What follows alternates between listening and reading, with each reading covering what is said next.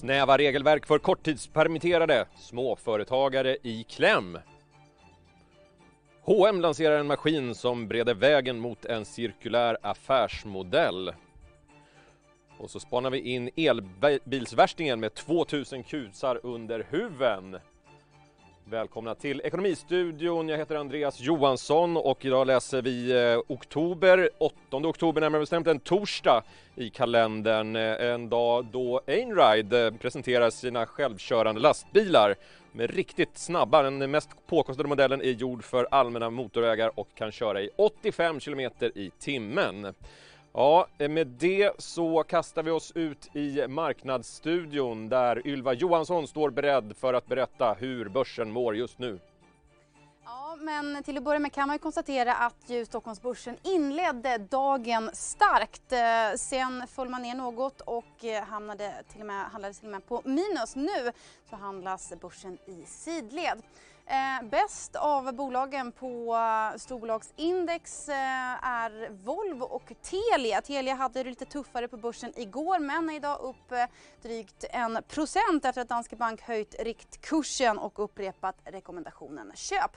Sämst går det eh, däremot eh, istället för Boliden och Electrolux eh, backar också eh, ungefär 1 procent eh, efter att Bank of America sänkt rekommendationen från neutral till underperform. Kepler Chevreux har också dragit ner sitt, eh, sin, sitt råd från köp till behåll. Om vi sen kikar på large cap eh, så ser vi att eh, investmentbolaget Ratos eh, ökar eh, runt 5% efter att eh, man eh, gått ut med beskedet att man säljer sitt innehav i Bisnode. Även Gränges går starkt efter en omvänd vinst vinstvarning upp eh, 4 Sinch däremot backar eh, med lika mycket efter en färsk säljrekommendation. Avslutningsvis då om vi kikar eh, över Atlanten mot USA där ju börserna öppnar här om en liten stund så ser det återigen positivt ut efter att Trump häromdagen ju lovat mer coronastödspengar till flyg och småföretag. Så det ser positivt ut inför börsöppning. Du Ylva, jag vet att du har någonting att säga om Folkhälsomyndigheten också. Ja, men eh, det är ju nämligen så att idag så kom ju ett besked som jag tror att eh, många hade stora förhoppningar på. Eh, Lena Hallengren, socialministern, höll ju nämligen en pressträff där hon meddelade att det, eh, tror jag till eh, mångas besvikelse, inte blir någon höjd publikgräns. Idag så är ju gränsen 50 personer. Många, framförallt inom kultur och idrottssfären, hade ju hoppats att den här gränsen skulle höjas till 500 personer. Så blev det inte. Vi ska lyssna till socialministern. Vi vill möjliggöra fler kultur och idrottsarrangemang och vi vet att kulturen och idrotten har det svårt och vi är väl medvetna om vilken betydelse sektorerna har för oss alla och i ett samhälle. Men vi har hela tiden varit tydliga med att ett undantag bara kan göras om läget i epidemin medger det. Regeringen har inhämtat Folkhälsomyndighetens bedömning och den bedömningen är att det just nu inte är lämpligt att göra förändringar. Begränsning av allmänna sammankomster och offentliga tillställningar kommer därför ligga fast. Mm. Och då kastar vi oss vidare i programmet, eh, släpper Folkhälsomyndigheten och det nu så till H&M och deras nya maskin som de menar kan vara ett steg på vägen till en cirkulär affärsmodell. Nike Mekibes åkte ut för att ta reda på vad det egentligen handlar om. H&M lanserar nya maskinen Loop där man ska kunna komma in med gamla stickade plagg och ut efter några timmar kommer helt nya. Man kan komma in med gamla plagg som sen strimlas ner till ett form av ludd och det luddet så spinner man ny tråd av och sen stickar man det till ett nytt plagg. Så bland annat det här plagget jag har på mig är faktiskt en gammalt plagg som har stickats till nytt. Men skulle jag till exempel kunna komma in med en kasse med liksom tio år gamla strumpor? I dagsläget så tar vi endast emot stickat. Vi börjar där, vi testar det. Men i framtiden så kommer man även kunna ta emot andra typer av plagg och göra nya. Hur ser resursanvändningen ut i Loop jämfört med att tillverka plagg från scratch? Eh, Loop är ju en återvinningsteknik så att du använder gamla textilier och inte nya råvaror så bara där minskar du ju resursanvändningen. Sen använder maskinen inget vatten eller kemikalier och hela processen, i hela processen så används förnyelsebar energi. Så att där minskar vi ju påverkan väldigt mycket. Så hur viktig är Loop eh, för ert mål att bli klimatpositiva 2040? Alltså det är en väldigt viktig del i resan att utbilda våra kunder för det är så extremt viktigt att få med kunden på den här resan. Att kunden förstår värdet av textiler, det är inte avfall, det är en resurs. Det går faktiskt att göra någonting med det igen. Så där är Loop extremt viktigt i den här resan. Ni hyr ut plagg sedan tidigare. Nu kan man göra nya direkt i butik. Eh, är tanken att ni kommer dra ner på produktionen av nya plagg i långa loppet? Alltså vi har ju en större vision att bli cirkulära och klimatpositiva i hela vår värdekedja. Så här jobbar vi med massa olika delar och en del är att testa nya affärsmodeller där bland annat Rental, Syateljéer, vår klädinsamling och Loop är en del i den resan. Eh, och då eh, apropå klädinsamlingen, kommer ni kanske i framtiden då ta de kläderna för att göra nya kollektioner? Alltså jag i det stora hela, inte i den här butiken, men om man tittar på det stora hela så vill vi ju bli cirkulära och det i klädinsamling är ju, finns ju massa resurser som går att använda igen för att bli nya plagg. Och vad kostar det här för H&M? Är det billigare eller dyrare att skapa plagg på det här sättet? Alltså tjänsten idag för kund kostar 100 kronor som medlem och 150 kronor som inte medlem och pengarna går oavkortat till forskning och innovationer. Men som jag sa innan, det här är ett sätt att utbilda kunder att på textilers värde, att det inte är en avfall utan resurs, få med dem på resan. Eh, så det handlar det om. Snarare än att tjäna pengar då i första steget? Absolut, för vi måste få med kunderna, annars kommer vi inte kunna bli cirkulära och klimatpositiva 2040.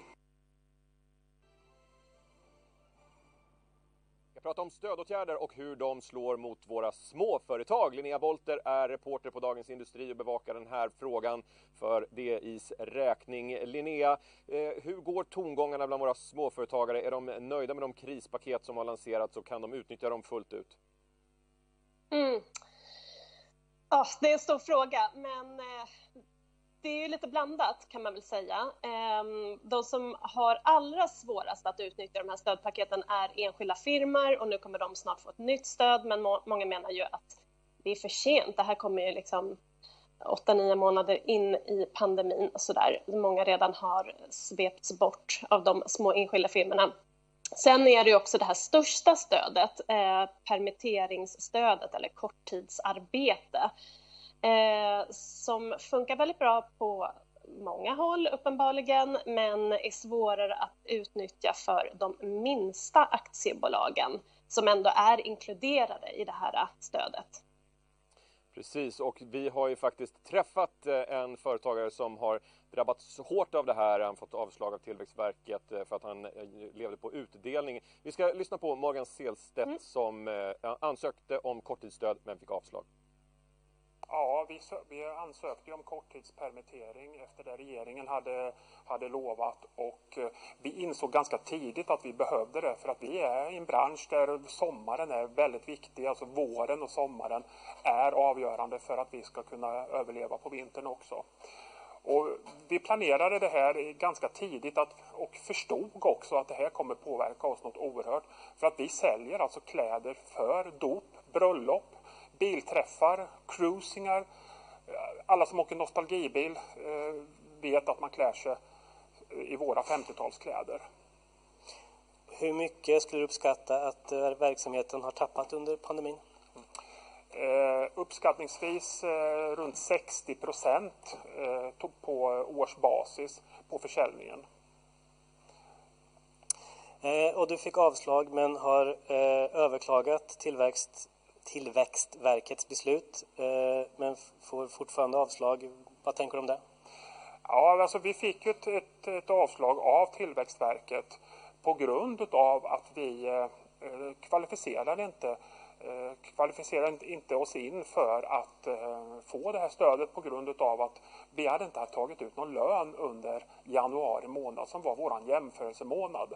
För att under december och januari då har vi semester och eh, då brukar vi ta ut, om vi har möjlighet, ta ut utdelning på eh, tidigare vinster. Vilket vi också gjorde under, 20, under 2019 i december. Som vi skulle leva på i december, januari.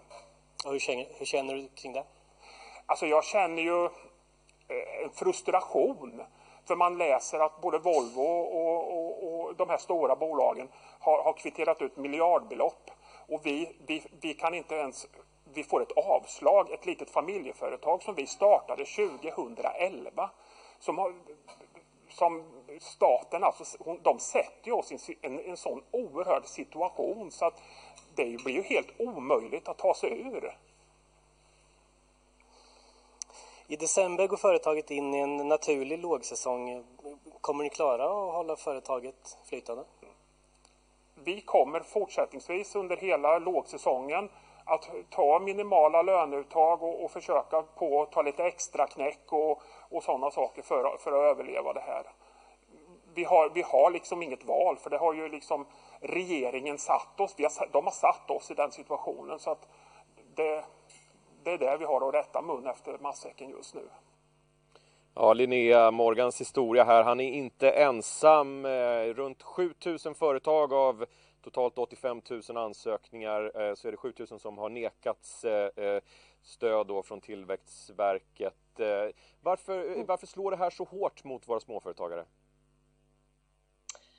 Ja, alltså det vanligaste skälet att nekas stöd då, enligt Tillväxtverket det är att man Eh, det här som Morgan eh, pratade om, referensmånad, att man inte har betalat in arbetsgivaravgifter under den månaden. Och eh, det är ju ett kontrollverktyg för eh, Tillväxtverket.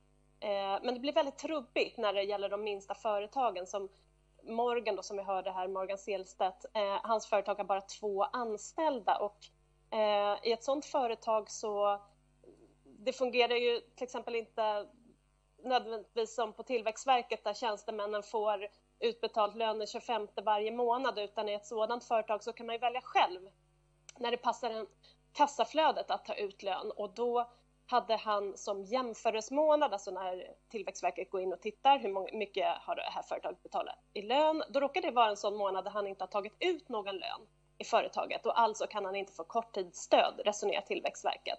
Men han har tagit ut lön under tio andra månader om året. Ehm, så i hans fall och i småföretagens fall så skulle man ju titta på årsbasis istället för att titta på en enskild månad, för det funkar inte riktigt så i de minsta företagen. Väldigt trubbigt verktyg låter det som, men vad säger Tillväxtverket om den här kritiken då? Ja, de säger inte så mycket än. Vi får väl se helt enkelt, men det här är det är så de går in och kontrollerar ansökningar och ser eh, liksom själva skälet är att man inte ska fuska, att man kan påstå att man har tio anställda till exempel och sen så ser de tre månader tidigare så har man inte betalt ut löner till tio anställda utan kanske bara till två eller så. Så det är, det är ett sätt att, att kontrollera att de uppgifter man lämnar är rätt. Men för de minsta företagen med kanske bara en eller två anställda så har man ju inte den här eh, månatliga löneutbetalningarna som man har i större företag ofta, utan det kan ju se väldigt olika ut. Så vi får se vad Tillväxtverket säger helt enkelt. Det finns också exempel på företag där man har eh, avstått från att ta ut egen lön för att kunna dela ut lön till de anställda under den här krisen, eh, vilket ju låter som ett ansvarstagande mm. och, och, och sunt, företags, eh, sunt företagande. Va, va, vad säger företagarna då? Jag vet att du har pratat med Günther Mårder på, på Företagarna. Vad säger de? Mm. Ja, men företagarna ser ju att det här stödet har funkat ganska bra för företag som har anställda, alltså en grupp anställda som, man, eh, som ska omfattas av korttidsarbete. Då. Eh, men däremot själva ägaren som ofta också är anställd i bolaget, då är det ju som sagt svårare för det kanske är så att man helt enkelt har avstått sin egen lön för sina anställda och då finns det ju ingenting att jämföra med så då kan man inte få det här korttidsstödet åt sig själv helt enkelt. Så de Företagarna, Günther Mårder, han föreslog ju bland annat det här eh, att man skulle titta på årsbasis istället vad man har betalat ut i lön till ägaren som vill permittera sig själva. Nu har vi pratat mycket om korttidspermitteringar naturligtvis. Mm. Eh, vilken typ av, lite praktiska här nu för våra företagare mm. i, i Sverige. Vilka övriga stöd finns det som man kan utnyttja och ta hand om? Eh, oj, det finns ju en rad och eh, vissa har fasats, fasats ut redan, eller många har fasats ut redan. Men bland annat har man ju kunnat få liksom, en tillfällig nedsättning på arbetsgivaravgifterna. Det var under eh, vissa månader i första halvan av året och sen så nu och så har vi haft det här omställningsstödet som man har kunnat ansöka om för fasta kostnader eh, som har varit väldigt bra för hotellen till exempel, som har stora fasta kostnader och ett stort tapp i omsättning. Ehm, och sen så nu så kommer det också ett stöd som är riktat mot just enskilda firmor, eh, de minsta företagen som har varit de stora förlorarna i stödpaketen. Eh, och det, det är ju inte beslutat ännu, men eh, det kommer och det väntas väl någon gång under oktober som jag förstår det. Spännande. Vi följer utvecklingen i Ekonomistudion under hösten. Linnea Bolter, tack för att du var med oss idag. Tack så mycket.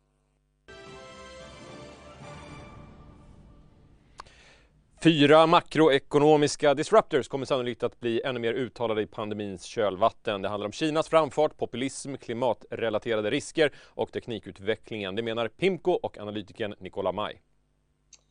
Yeah, so we've just actually published our secular outlook for the next three to five years, and, and the outlook picks up on a previous theme that we talked about, which is the theme of disruption.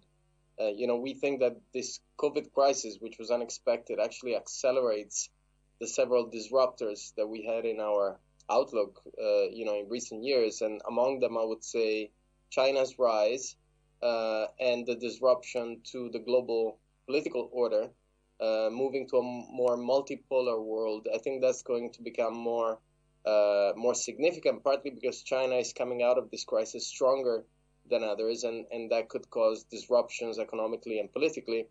Uh, populism is is a theme that is probably going to be very important because the crisis is increasing the amount of inequality that we have, and we know that inequality is a key driver of populism. So politics will remain a, a key disruptor. Um, you know, we can also think about technology. Uh, you know, technology is a, is a positive, but actually it can displace jobs. It can create significant winners and losers. And there is uncertainty about the policy response in given the rise of these uh, technology giants. So I would say, uh, for sure, technology is is uh, is an important issue. And then, of course, there's climate. I mean, we we've all seen the hurricanes, the, the fires.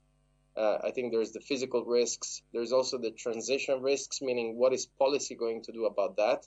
And as an investor, you need to keep that uh, in mind, of course. And also, we talked about the possibility of a so-called climate Minsky moment, in which all of a sudden the music stops, and, and it's going to be those companies that are prepared that are going to survive, and, and, and many others might not. So, so plenty of disruptions that, that we're looking to. Um, I think the investment environment over the next three to five years is not going to be the same uh, as the past 10 years. Right, so uh, tech and climate and all these disruptors that you see, how has the corona crisis accelerated uh, these uh, uh, disruptors? So, so I already mentioned China, you know, uh, coming out of the crisis stronger, so increasing the tensions there. Um, I've already mentioned the fact that inequality is rising, so populism will become larger.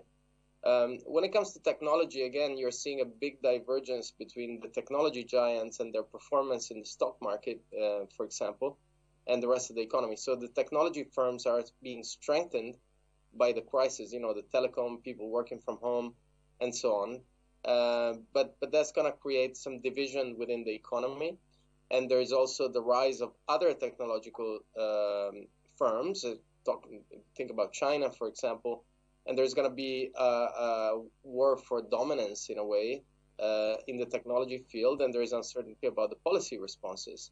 I would say the climate issue is um, it's it's it's ongoing. I think I think what we're seeing is that uh, um, in in the recent events, I think we're seeing that the rising global temperatures and and the climatic change is increasingly having an effect, and I think the COVID crisis comes in the middle of that. But I, I would say that trend is has been ongoing. So, what is your outlook for Europe then? Give me a brief, uh, brief, uh, the short, the short version. Yeah, look, the short version is very deep recession uh, that has already ended. We're rebounding in the third quarter. So in the near term, we're going to see above trend growth uh, as as we're seeing globally, with downside risks, however, uh, coming from the COVID rises. So so we expect the economy to grow, but obviously we're already slowing down, partly because that was the easy part of the recovery, and partly because COVID cases are rising in many places. But if you think about it from a three to five year uh, perspective, I would say we're seeing a more stable Europe on the back of uh, recent policy launches. The ECB, uh, you know, providing a convincing anchor after a stumbling start, and actually the launch of the recovery fund, uh, meaning implying significantly higher uh, cross-border fiscal cooperation. So we see the possibility for a more stable, less crisis-prone Europe actually over the next three to five years. Right. So in, in, in the subject, the central banks, you have the monetary versus the fiscal policies. Uh, what are your pros and cons? Well, we think that monetary policy is essentially out of bullets. Uh, we think that rates will stay very low. Central banks are, given the high leverage in the economy, are going to be coerced to keep interest rates low. And even as inflation eventually rises, if it does, uh, we think that the bar for raising rates is very high because it's quite tricky with given the high uh, debt level. So we see monetary policy remaining supportive, but at the same time, and, and rates could fall a little bit further, become negative in some places or go further negative. But there's not that much room for rates to fall, not not that much more room, which is why fiscal policy is critical in terms of determining the outlook for macro and inflation and, and I think so we, we are shifting towards an environment of more fiscal dominance where fiscal policy is more important. And of course, uh, there's a lot of uncertainty. Are we going to have a fiscal retrenchment as we move to more economic normality? Are we going to go back to more austerity like policies? Or are we going to keep pumping the economy partly to uh, deal with issues like inequality, for example, that, that, that, that uh, require fiscal spending? And I think that's a significant uncertainty and I think fiscal policy will determine to a large extent, for example, the path of inflation and, and the path of demand growth going forward. Right, so let me finish with asking you a question about the housing market. We have uh, seen a strong uh, uh, housing market in, in Sweden throughout the crisis, and we got some new statistics today showing that, that the prices are still rising in Stockholm. Uh, could you put that in a European context, please? Yeah, I mean, I would say that generally speaking, house prices uh, and housing activity globally uh, has uh, has performed quite well so far during the crisis, and that's I think due to a couple of reasons. I mean, first of all, the crisis has further lowered interest rates, uh, which means that you know housing housing is obviously uh, obviously a sector that benefits from that. And combined with that, there have been a lot of employment support schemes like furlough schemes and so on, which have meant that people have retained jobs and they've been able to, um, uh, you know, to, to still engage in the housing market. But I think if you look forward, um, I think, you know, the job market is probably going to suffer, especially in Europe, as the furlough schemes are gonna gonna be unwound gradually. I think I think there's gonna be a fallback into the housing market. Um, on the back of that. So I, I would say that you know the housing strength is unlikely uh, to last to the extent that we've seen in the past few months as the stimulus is gradually unwound. Thank you, Nicola, for sharing your thoughts with us in Economy Studio. Thank you very much. Ja, vi ska gå vidare i programmet men vi noterar i telegramskörden att antalet nyanmälda sökande av arbetslöshetsunderstöd i USA minskade med 9 000 personer förra veckan och uppgick till totalt 840 000 personer. Det var något mer än analytikernas förväntan. Antalet personer som fortsatt att få bidrag minskade med en miljon eh, personer lite drygt och uppgick till 10 976 000 personer. Det här var något mm, färre än väntat. Vi älskar ju amerikansk arbetsmarknadsstatistik i Ekonomistudion. Nu kastar vi oss vidare och eh, ska kika på en riktigt vass eh, elbil. Italienska eh, Pininfarina med svensken Per Svantesson som VD har tagit steget till egen biltillverkning det ska tillverkas sportelbilar. Den första bilen har en prislapp på över 20 miljoner kronor och har närmare 2000 hästkrafter under huven. Det är Weekends Carl-Johan Leyland har kikat närmare på den här nya modellen. Den har ju fått namnet Batista för att ära så att säga grundaren. Eh, och det är faktiskt vårt 90-årsjubileum inom Pininfarina i år, så det är lite speciellt. Batista är ju vårt sätt att visa vad vi står för så att säga. Skapa varumärket. Det är en fantastiskt vacker bil. Det är också en väldigt innovativ bil och har en fantastisk prestanda. Och det är precis vad Automobiler Pina Farina ska stå för även i framtiden. Så det här är ett sätt att sätta varumärket på kartan så att säga och förklara för världen vad de kan förvänta sig i framtiden. Och du, eh, man talar om prestanda här då, så här, det, nästan 2000 hästar, det är Newtonmeter, ett vridmoment på 2300 någonting. Det här slår ju allting vad alltså Ferrari och andra, andra sportbilstillverkare gör med sina fossilmotorer så att säga. Vad, vad, vad står vi tror du i branschen just nu? Är, är, det, är vi vid en, ett vägskäl? Det tror jag absolut vi är och det tror jag man redan har sett där ute nu. Men vad som har varit det som har hållit tillbaka elbilsutvecklingen är ju batterierna och kostnaden. Och där går ju saker och ting åt rätt håll väldigt snabbt nu. Jag har hållit på med elektrifiering snart i 20 år så jag har ju sett den här utvecklingen. Eh, även om vi från början eh, kände att det här är så rätt för att den kraften som finns, det vridmomentet som finns i en elmotor, förmågan att packa ihop så mycket effekt på så liten yta så att säga, så liten volym gör ju att man kan, man kan göra helt andra saker med, med en eldrivlina än vad du kan göra med, med traditionella drivlinor. Så eh, nu med, med de genombrott man ständigt gör på batterisidan så står vi inför en, en, en, en total förändring av bilmarknaden. Eh, du har en lång eh, karriär bakom dig i, bilbranschen. Började på bandet på Volvo som 16-åring. Ja, precis. Och nu då när du står och presenterar en bil som har liksom 2000 hästkrafter. Vad, kan du berätta lite om den här resan du har gjort? Ja, det, är, det, är, nästan svårt och, och, och, och man, det är lätt att bli känslosam så att säga. För det, det, det är ju väldigt, väldigt fantastiskt roligt nu att få vara med om de här förändringarna. Jag brukar ibland referera till min gamla pappa. Han sa alltid det att under de 50 år jag höll på i bilindustrin så hände det ingenting. Och nu händer allting på en gång och nu får jag inte ens vara med. Han gick bort för ett antal år sedan här. Eh, och, och eh, det, det, är ju så, det händer otroligt mycket nu.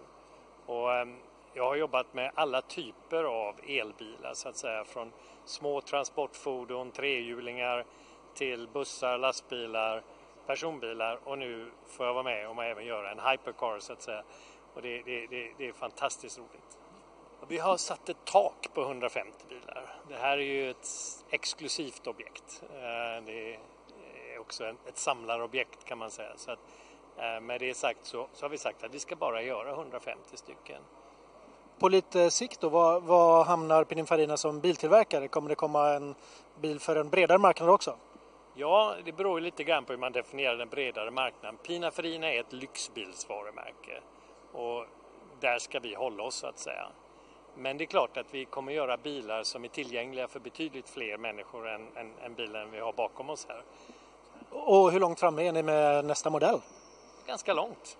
Eh, vi, vi, hoppas att vi, alltså nu, nu är det svåra tider att göra eh, löften och, och eh, med, med tanke på den pandemi vi, vi befinner oss mitt i.